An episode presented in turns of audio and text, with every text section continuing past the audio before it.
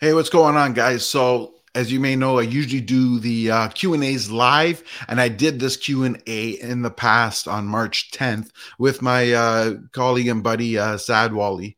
But the recording, unfortunately, was pretty much not that great. So I thought I'm going to redo this podcast episode, and I'm going to re-answer the questions, so we have a nice, clean, and clear episode with the answers. So I'm going to start off with question number one was I have a listing coming up and have a couple questions. Should I put it on the market on Monday, even though it is March break? Um, and question two is that I've noticed the market has shown a bit of a slowdown in terms of the number of showings and offers. I've seen homes get price changes after offer day fails. Should I list at the market price or should I list the home lower with an offer date, even with the fact that some of them have not sold on offer date? So that is a really good question. It's a really good question. In terms of listing it on uh, during the March break or not, I would have normally said just wait for after the March break, but the last two years have not been normal. And because of that, it tends to not really make a difference at this moment. Going forward in the future, that might change and it might go back to the normal patterns because normally, you know, we have little cycles of when it's busier, when it's not busier. It hasn't uh, been the case for the last couple of years. So I would suggest list it whenever it's ready. Um, in terms of, uh, you know, that the market has shown signs of slowing down in some areas, that is partially true. I mean, recently the interest rates have gone up.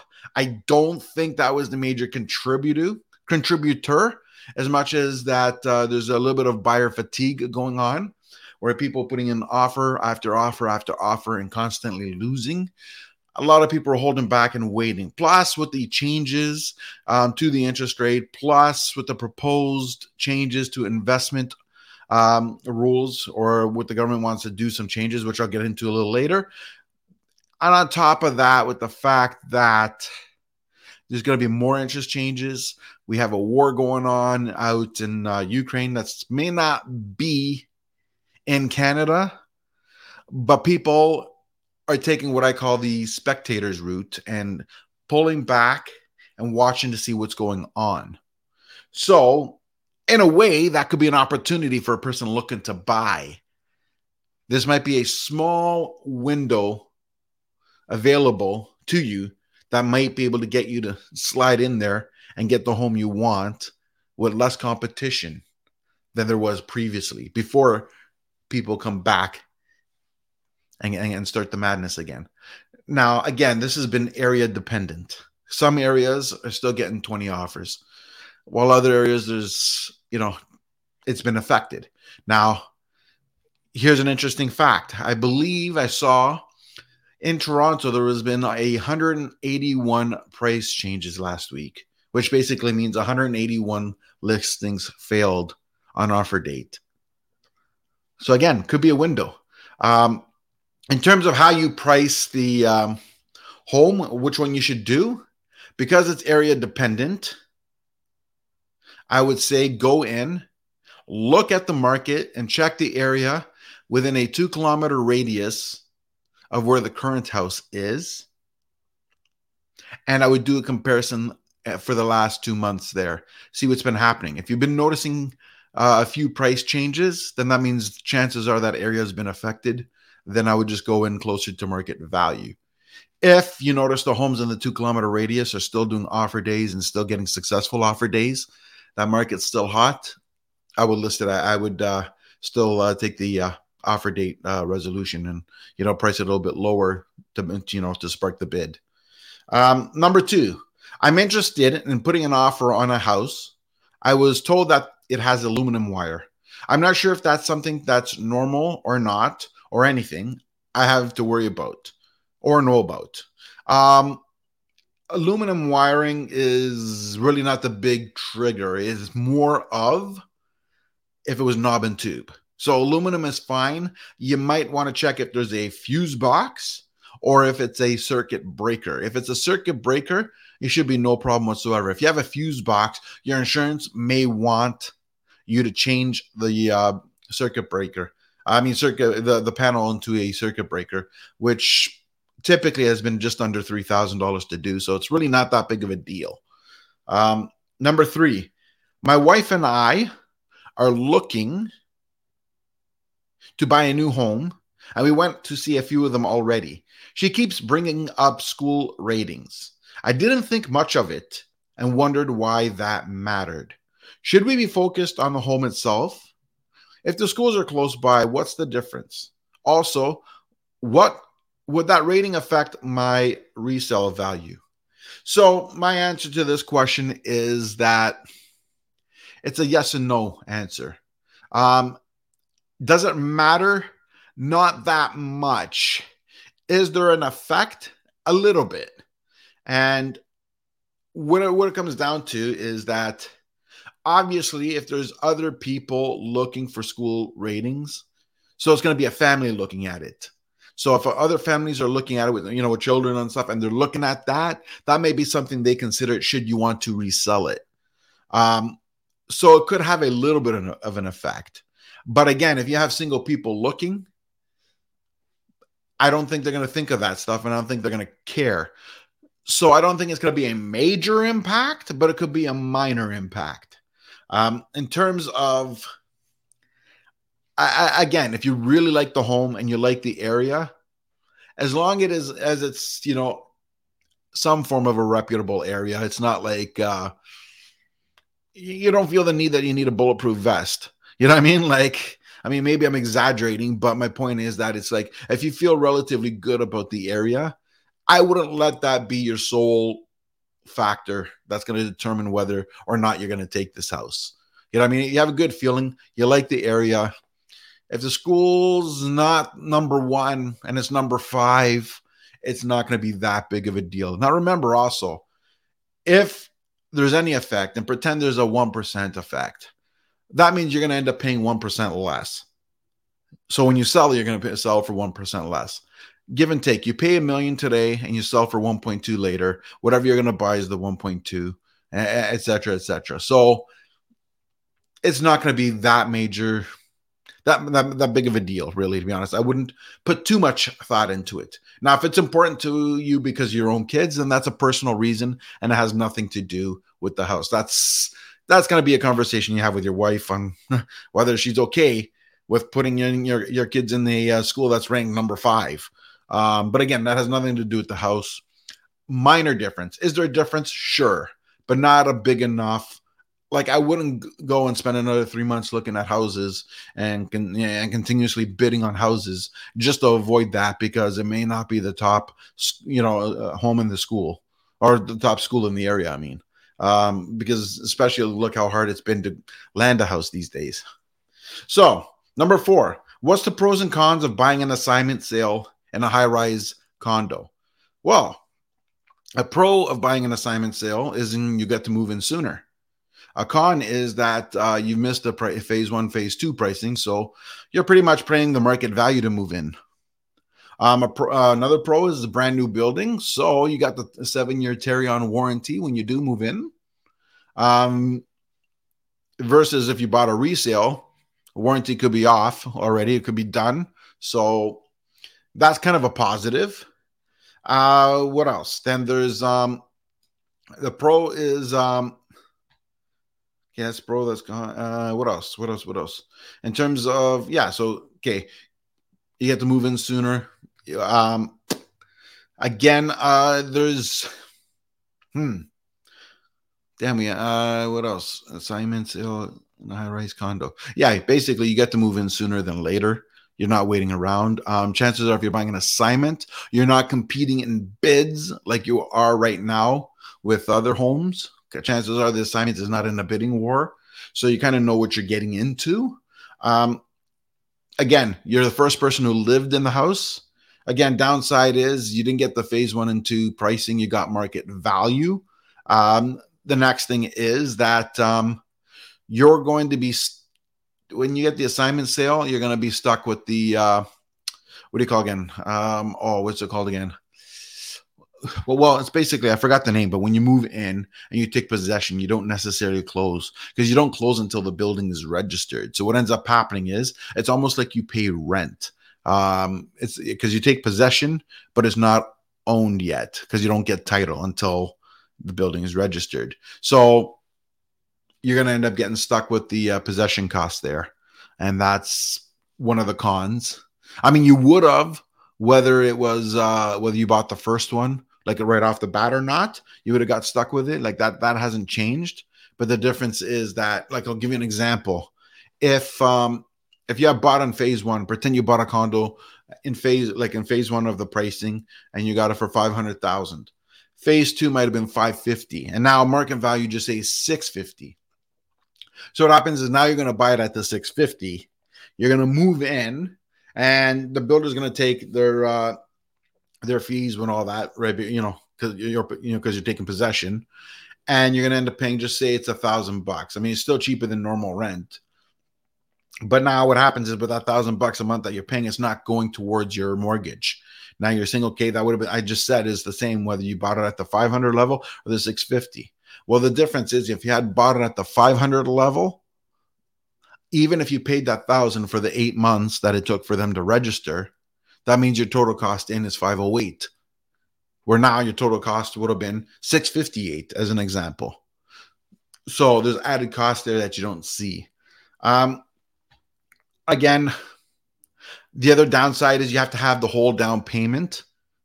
So if if the person's asking for a hundred thousand you're as an example for the down payment you'll have to pay the hundred thousand. Where a new when you know when you buy it from the builder and you're the first person to buy it it's not assignment.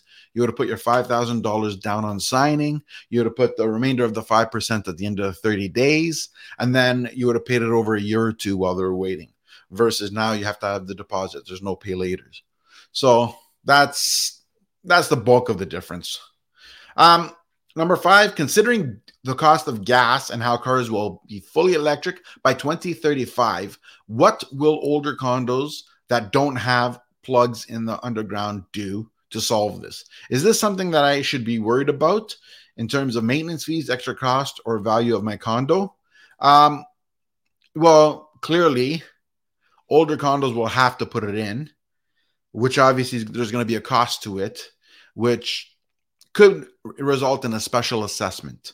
And if you get a special assessment, that can come in different forms. You might have to pay, just say, now remember, it's going to be for all the parking spots and it's divided amongst the units and it's, it's a percentage, right? Depending on the space you have. Now, I'll give you an example. So it could be that it could work out. It might not be as expensive as it sounds. Like the, the bill could be just say a hundred thousand for the building, but when you do, divide amongst the number of units in there, it might only end up being like two, three thousand bucks, even if it's five thousand bucks as an example. But it does bring your condo more, you know, up to snuff. So anybody with an electric car can actually park it there because it may be uh, a pain in the ass if they don't do that. So what I keep it won't like at 2035, it won't increase the value because at that point in time it's too late and that'll be something people just need. But if your building did it just say in 2025, that might be an attraction. So if you were selling your unit, it would actually help. But in terms of uh, the actual extra fees and values, um, every condo that, that, that doesn't have it is going to have to do it. So this your unit won't be unique. So and in terms of uh, payments and stuff, sometimes they won't ask you for the whole five thousand bucks, whatever. They might as a special assessment, they might put it on your maintenance fees. So if you're paying 490 for your maintenance fee, you might end up paying 510 an extra 20 bucks a month or whatever. The point is it's going to be a minor thing, not something to be overly concerned about, but yes, it will affect the uh, uh the your monthly payments obviously. Um, in terms of value, depends when they do it. If they do it earlier than later, it's more of an attraction, so it might have more people interested. But um, as time goes by, it'll be worth less and less because every building will have to have it. So, again, not something to uh, overly worry about. It's just part of life now. Um, okay, number six. I made a 75K a year I want to get into the real estate market, but it seems impossible. I have an $80,000 down payment, but I am told that I probably can't get more than $430,000, including my down payment as a mortgage. What can I do to change this? Any advice on what I should do going forward?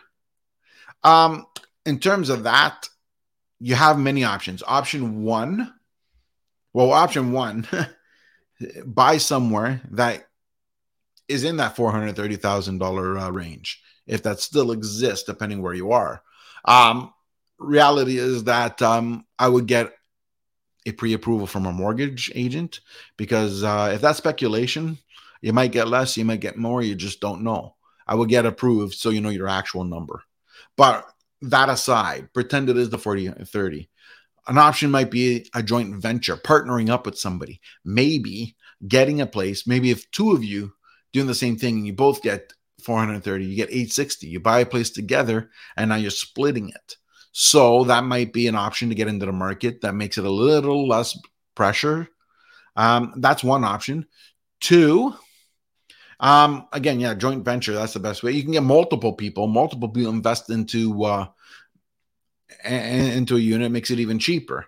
Um, you could always, um, yeah, you know what? Get a, maybe get go to your family, see if your parents will. Uh, if you don't want to go to a friend or a stranger or whatever, go to your parents. Maybe they will invest with you that can help you with that. Um, well, one, one suggestion is you could uh, maybe buy a bungalow or something, have your parents come in with you, uh, you know, and then rent one floor. The rent will cover your parents' you know portion of that mortgage, so they don't have to worry about the payments, and you can cover the difference. So you're still building equity into that place. And then when you build enough equity and you have enough saved up, you can then later buy them out and take the home, you know, in your own name and just have it on your own. That's an option. The other thing you could do is you can just keep saving money until you have enough. Um, that's going to be the longer process. I work in Toronto. I bought a home in Hamilton in 2020 when the work from home began. I was sure that it would be permanent, but my work has talked about hybrid models where we would go into the office two days a week. I'm perfectly fine with that, with the exception that with rising gas prices and cost of everything else, it's going to be much more expensive to go to work in the city. I'm wondering if that will affect the home prices going forward because I can't see people wanting to do the drive if they work downtown. It just seems to be too expensive. If this is the case, am I better off to sell a semi detached home in Hamilton and just move to Toronto uh, in a condo? Or, you know, somewhere close or close to Toronto you know, where I, I feel like uh, like I live where I, I like I like where I live. I'm just worried about values dropping and the cost of driving to work. Well, at the end of the day, you could have just bought the condo in the beginning. You decided that you wanted you didn't want the condo, you wanted to you would rather be out in Hamilton with a semi detached over buying a condo downtown. So obviously there was a reason you wanted that to begin with. In terms of would I sell? It doesn't sound like something you really want to do. Sounds more like you're just worried about costs. One of the things you could do is take the GO train. The GO train, they're expanding the GO train to go all the way from Niagara and putting in stops, going to Brantford. There's so many opportunities out there with the expansion. With that being said, I mean, who knows when that'll be done? but there's still opportunities now. You can drive to the GO station in Burlington. You could uh, park your car there and then take the GO station all the way downtown and then save yourself the gas there. It's a lot less uh, expensive than driving. That's an option. Um, in terms of, again, you wanted the semi detached, you got a freehold, and I wouldn't sell it. If you're adamant about moving back, but you're not really sure, I mean, life changes, things change. Look at March 2020. You started working from home. Would you have expected that? You don't know what the future holds. I would not get rid of it. Another opportunity you can have is to rent out your semi detached and rent like to someone else. So that pays the mortgage. And then you just rent a condo or something downtown close to your work. So then essentially you're still building your equity out in Hamilton and you're living in the city and it's not costing you anymore. So later on, if you decide you want to go back you can go back when you when the attendance lease is up. You can uh, evict them and then you can move back in. That's an option as well. But I mean, again, you can go to Go Station. I wouldn't sell it because obviously you wanted that house, you liked the house. Again, with the way things are, you don't know what your future is. You might find another job opportunity somewhere that you want to take, and it might be closer to work. So then what? You really don't know what the future holds. I wouldn't sell quite yet. At the end of the day, you got to decide what's right for you, though. Um, would you uh, would it lose value because it's in Hamilton? No, no. Right now, actually, to be honest, Hamilton is expanding and growing. If anything, the value is going to be on uh, on Turbo right now. So you're going to experience rapid growth. I wouldn't sell it. Uh, I, I wouldn't worry about the values going down because it would be the same everywhere. If Hamilton went down, so would Toronto. Everywhere will go down. That means that we're going for, through a correction. That would have nothing to do with the proximity to Toronto in terms of value that way. So no, I wouldn't worry about it. It's up to you. I finished my real estate courses at Humber. I am looking to join a brokerage. I have friends at Royal LePage and thought about that. Also considered EXP. I have known people from other brokerages, but those two are the ones that have caught my interest. What is your advice on how to choose between the two? Well, number one, first things first, don't base things on on uh, commission splits. I would base it on more than that. Who's going to offer you the support? Now, let's be honest. If you're joining my team or joining my line, EXP, because you can get support from me. But all jokes aside, well, it's not really a joke, it's true. So, but that aside, if you're a new agent, you got to decide do you want more of a tech based brokerage, you know, somebody's forward thinking, forward you know, like and all up to up to date and you know with technology and stuff. If that's something that interests you, EXP has really great options. If you want to, um, if you're looking for it, the old traditional office space that you just want to walk into a building that has a bunch of people hanging around the desk and working out there, traditional brokerages have that too. Uh, you got to also feel who you drive with in terms of the people that work there. Who can you reach out to? You should figure that out. Who you could figure out who you can reach out to should you need support. What is the support that either of them are offering? And the one that offers you the most support is the one you should choose. Typically, the old brick and mortar brokerage seems like the easiest way to start it. So it's almost like start at Royal LePage, then when you're comfortable, move to EXP. Just a thought. Um, again, want to join my downline, my team? I offer support. That's an option as well, but no pressure. Um, other than that, yeah, like I mean, Royal Page. I started off with Royal Page. They have a great, uh, a great support for uh, new agents starting out. Um, and there's nothing wrong with the brokerage. I, I personally, I loved it. I loved it myself. Um, I left for different reasons, but that have nothing to do with the brokerage itself, actually. So, yeah, Royal LePages, both companies give you different options. Got to see what jives for you. Not, neither of them are wrong. Just figure out where you're going to get the support the most and who has the most, the better options for you.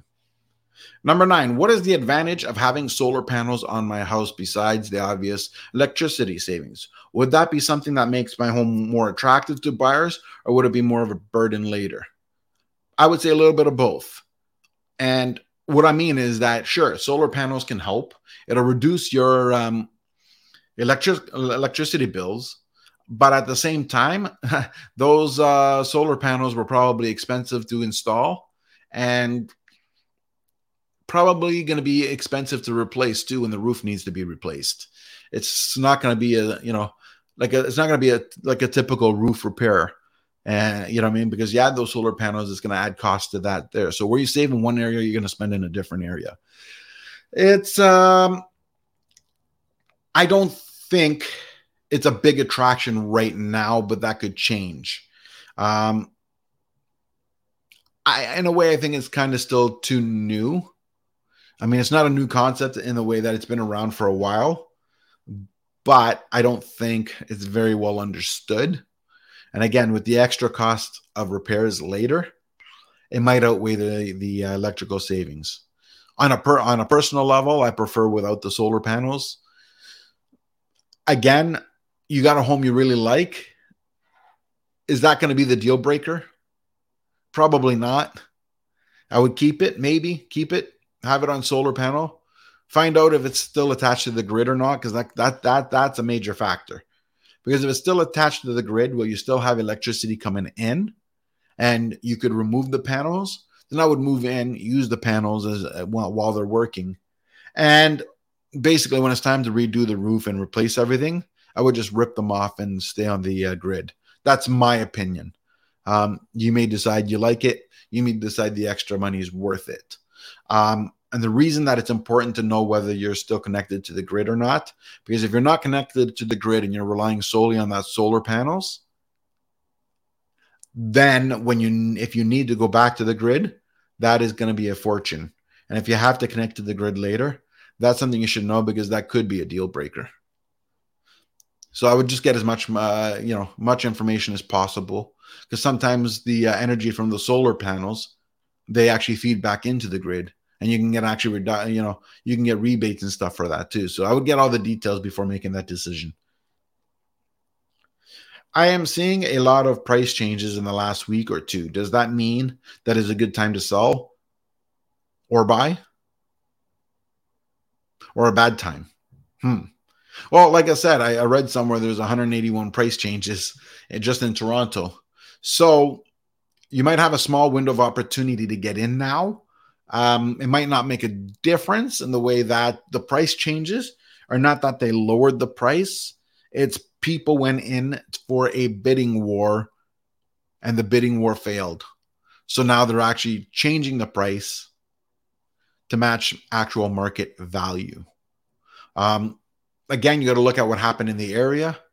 What end up ha- if if houses gone for a million on average, even though there was a price change, that neighbor who saw the other neighbor sell for a million is not going to take nine hundred thousand or nine fifty. They're going to expect that million that the other house got. What they were hoping for, obviously, is to go beyond the million by having the offer date. Clearly, that didn't happen. So, again, is it worth a try? Absolutely you're better off to go in there. Now it might be a little bit of a opportunity to get in there and to uh, see if you can secure something.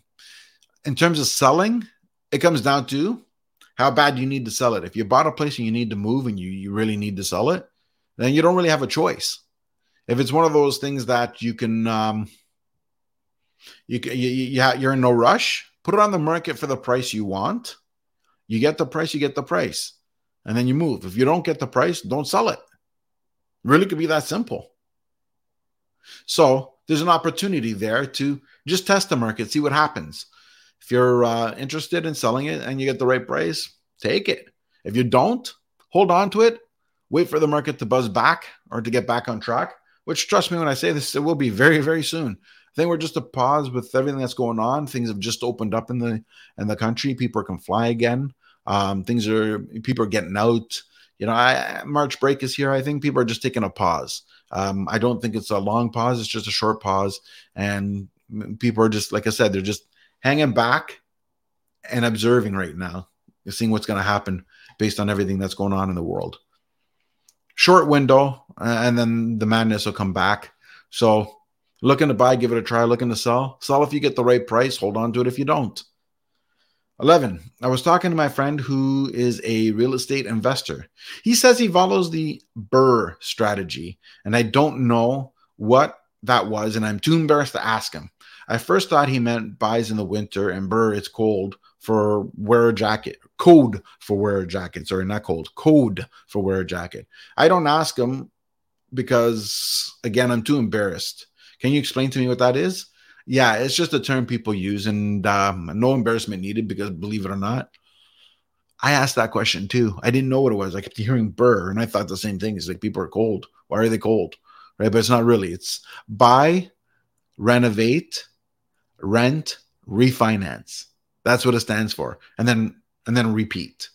Buy, rent, no, buy, renovate, rent, refinance, repeat. So that's the BRRRR strategy. So, just a term for uh, basically investors.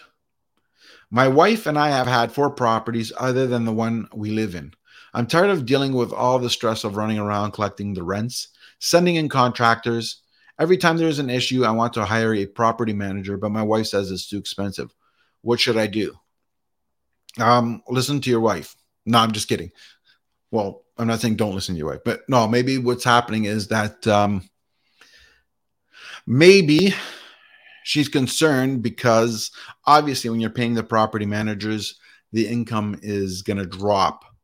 But maybe she's not seeing your point of view because sometimes, you know, you're spending your time, like you said. How much is that worth? At the same time, every time there's an issue, a property manager will know all the tenancy rules of what needs to be done and not need to be done. So it's a lot easier for them to maintain.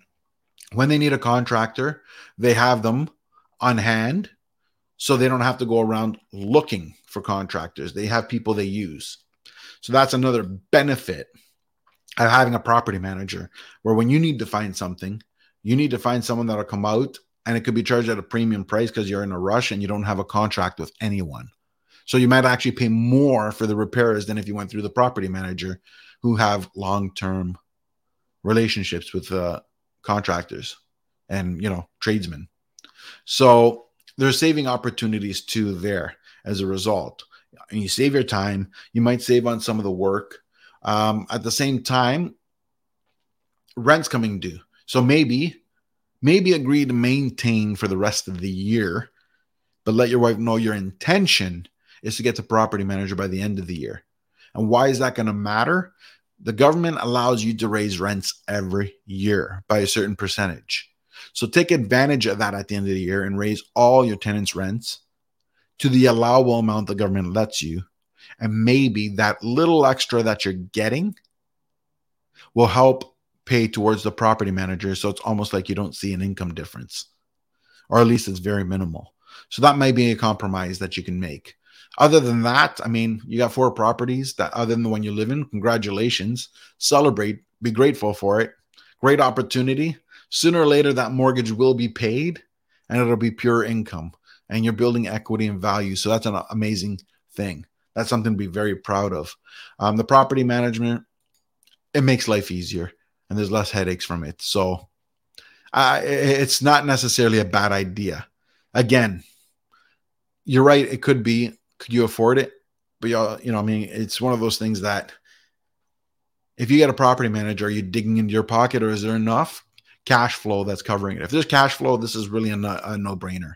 It's better to make a, a, little bit less and not be stressed than to uh, make a little bit more and constantly be uh, worried at the same time, if that's going to take away from your uh, working income, and you guys are uh, you know very tight in terms of uh, finances, that might be a concern too. So I don't know your finances, and that will determine it. If you guys are not too tight with finances, like you can afford it, you know, so it's not going to uh, basically cause you to miss any payments. It might be, uh, you know, it is an investment property. You may not want uh, direct involvement that way, it may be worth having a property management. I mean, at the end, as you expand your portfolio, it'll become even more and more important. At least right now, you can kind of get to build a relationship with a property manager and get to know them. So as you expand your portfolio, you'll have someone that you can already trust and go to versus learning it when it becomes overwhelming. Just a thought. This is this edition of the uh, real estate Q&A. Thanks for tuning in.